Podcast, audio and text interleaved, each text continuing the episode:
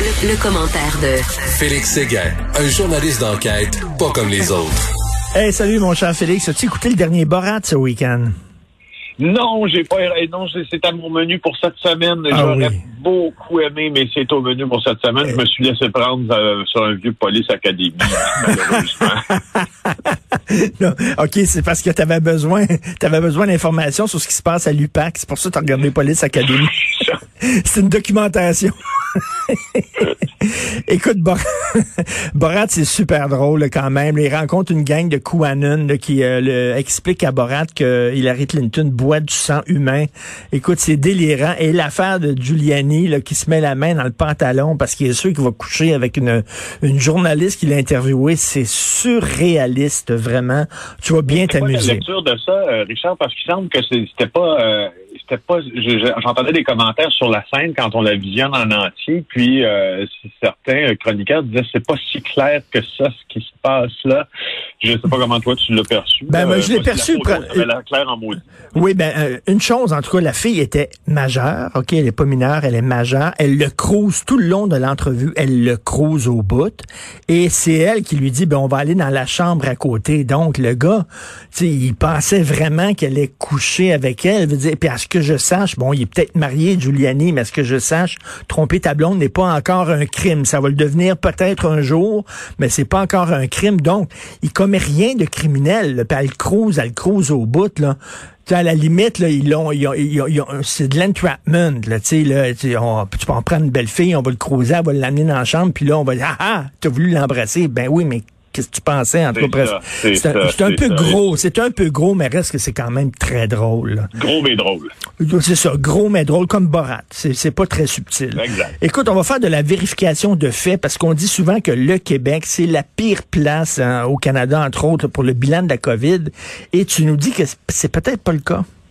Oui, j'aime assez ça de travailler pour un journal qui euh, qui a à cœur chaque samedi de publier euh, soit des rectifications ou encore euh, d'endosser entre guillemets là, les affirmations les plus importantes de la semaine sur le plan politique ou économique ou etc. Je ne sais pas si vous lisez ça chaque samedi, la vérif, la vérification des faits que l'on fait, c'est Marie-Christine Trottier, notre recherchiste à Québec, Andrea Valeria qui le fait à Montréal.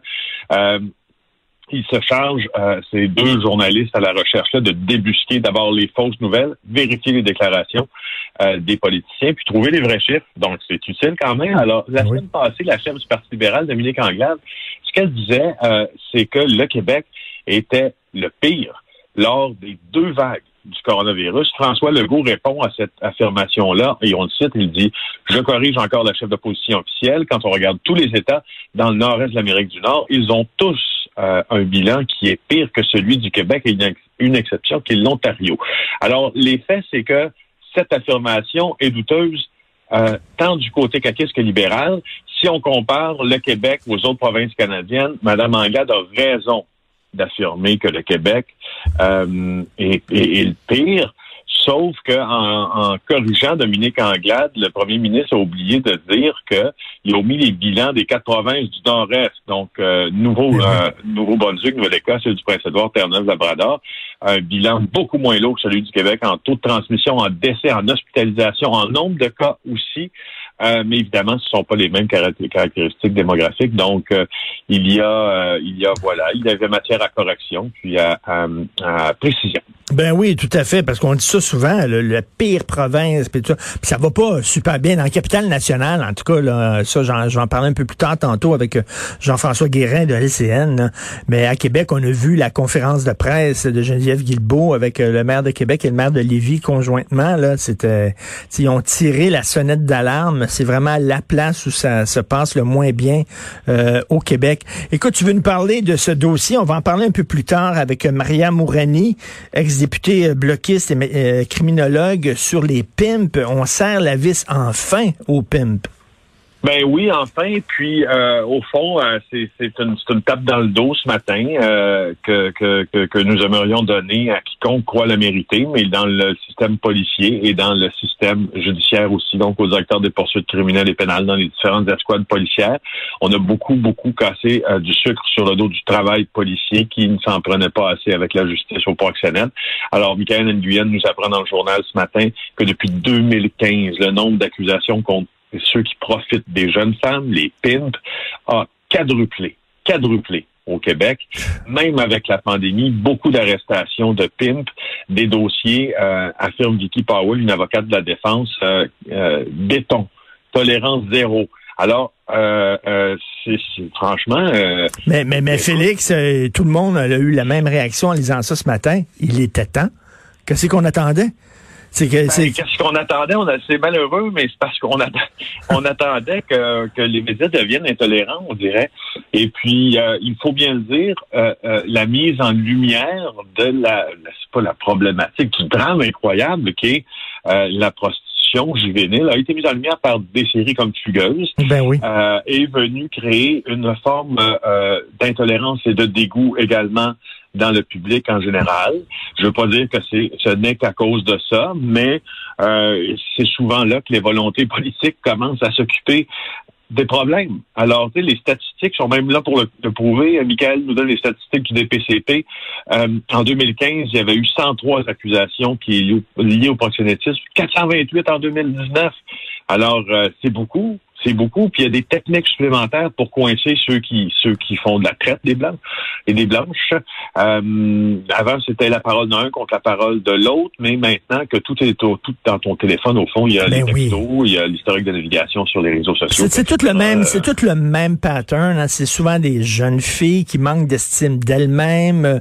Elles tombent sous la coupe d'un gars qui dit t'es la plus belle, t'es la meilleure. Le gars commence par la gâter, il, il, vend, il achète des bijoux, des beaux manteaux, des beaux vêtements. Après ça, il y a frappe. Après ça, il l'oblige à danser nu dans des bars. Ils vont dans une autre province pour que la fille se sente perdue, qu'elle ait plus de repères, qu'elle ait plus d'amis, qu'elle voit plus ses parents. Et là, il la sac dans une chambre de motel, puis il l'oblige à recevoir euh, un gars après l'autre. Bon, c'est tout le même maudit pattern tout le temps. Toujours, il est temps à un moment donné qu'on dise euh, qu'on soit sévère envers ces Christie de, de, de crottés là. Oui, parce que c'est c'est c'est des c'est des voleurs. Tu sais, je veux dire, on, le sait, là, on a des, des enfants. Euh, moi, je, je je trouve que ma fille vit. Euh, je nommerai pas l'endroit. Euh, que, que j'habite, mais elle vit dans une bulle au fond, je trouve. Et mm. euh, quand elle va sortir de la bulle, euh, j'aimerais pas qu'elle rencontre quelqu'un qui pourrait l'attirer avec justement ce bling bling là ou cet esprit peut-être quand on parce qu'il y a des il y a des jeunes filles là c'est pas juste des jeunes des jeunes de la DPJ hein qui non non non dans ces milieux-là. Non, non, effectivement, c'est pas juste ces jeunes filles-là qui finissent avec le nom du proxénète tatoué sur une fesse ou, euh, ou sur l'omoplate. Non, il y a des jeunes qui proviennent de familles bien nanties, qui, a juste, qui ont justement euh, euh, vu cette, cette possibilité d'une vie anticonformiste-là euh, comme une manière d'échapper à cette bulle-là, un peu justement trop euh, bon chic, bon genre. Puis, puis le, leur fonctionne chez les proxénètes. Alors tout ça pour dire, j'ai pas peur de ça. C'est pour ça que je t'en parle. Et tu sais, c'est ça. Mais tu dis des, des familles bien nanties, mais tu sais, la vraie pauvreté, là, la vraie pauvreté, c'est la pauvreté d'amour. Si tu peux vivre dans une dans une dans une, dans une famille euh, euh, pauvre, mais si tu es aimé par tes parents, tu es blindé. Tu tu pars avec un bon coffre à outils. Et souvent, ça, c'est des filles, je sais pas, ils cherchent une figure paternelle, visiblement, là. Euh, un gars qui va les protéger, tout ça, qui va leur dire t'es belle, tout ça, c'est-tu parce que le père était pas suffisamment présent? C'est-tu parce que le père était froid?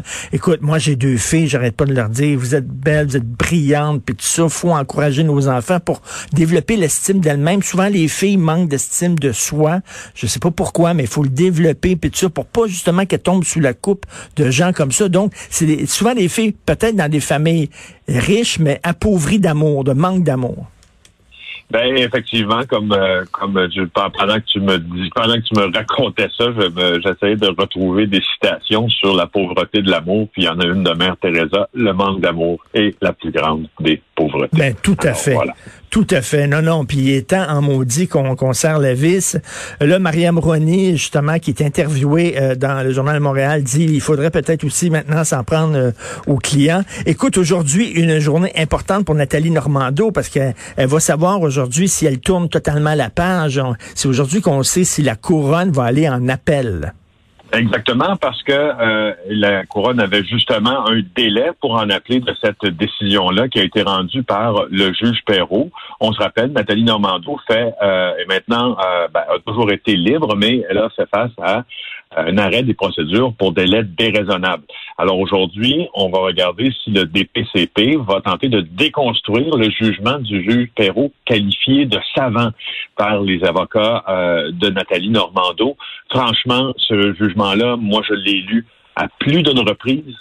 Euh, et il est effectivement extrêmement touffu. Et euh, sur les faits, il semble difficilement Écoute, ça serait, ça serait étonnant là, que le DPCP dise on va en appel puis on veut à tout prix un procès.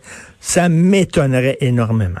Ben, tu sais, c'est en cours depuis 2016. Alors là, euh, aussi, le DPCP, sans porter l'odieux, euh, du délai déraisonnable parce que euh, dans le jugement du juge Perrault, le, le, c'est pas c'est pas le DPCP hein, qui porte le fardeau nécessairement euh, de délai qui, qui, qui augmentait qui augmentait dans le dossier de Nathalie Normando.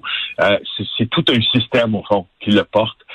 sauf que le DPCP est comme une des parties visibles de, de l'iceberg qui, qui, cache le système. Alors alors voilà, c'est 52 mois, 52 mois de procédure. Alors voyons aujourd'hui, on attend ça avec beaucoup d'impatience. Ben oui, comme on le dit, là, il n'est pas. Oui. Et sais-tu qu'est-ce qu'on attaque beaucoup d'impatience aussi? Tu sais que demain, euh, si on traverse la frontière, là, on va entendre la sentence de Keith Ranière de Nexium, celui qui euh, a infligé aux femmes de sa secte aux États-Unis ah, de sévices. Mais, l'héritière de Bronfman, je lisais ça ce week-end. Quelle histoire incroyable. on parlait justement, là, tu sais, c'est pas parce que tu, tu grandis dans une famille ultra riche que t'es pas nécessairement tout croche. Là encore, c'est peut-être le manque d'amour, tu sais, mais cette fille-là est tombée sous la coupe d'un gourou complètement cinglé. Oui, puis euh, il y a une série euh, intéressante là. Il semble, moi, je vais la, regarder cette semaine. C'est neuf épisodes d'une heure euh, qui s'appelle Devoir, parce que les, les gourous, pas les gourous, mais plutôt les fidèles de Keith Ranière, lui, le portait au nu de manière si intense qu'il filmait presque tous ses mouvements et enregistrait presque tous leurs appels avec lui. Ça a donné évidemment du matériel pour en construire, il semble, une série fameuse qui nous montre l'intérieur de cette secte-là avec des documents originaux. J'ai bien Encore d'autres choses à regarder. Là, t'es rendu à Police Academy 7, 8 ou 9, là. T'es rendu quoi? Là, j'ai regardé, je suis tombé sur Police Academy numéro 1, puis je me rappelais de mon enfance. Je regardais ça, puis finalement, je me rappelais que c'était plus drôle quand j'étais jeune. Salut! Salut, Félix. Bonne journée.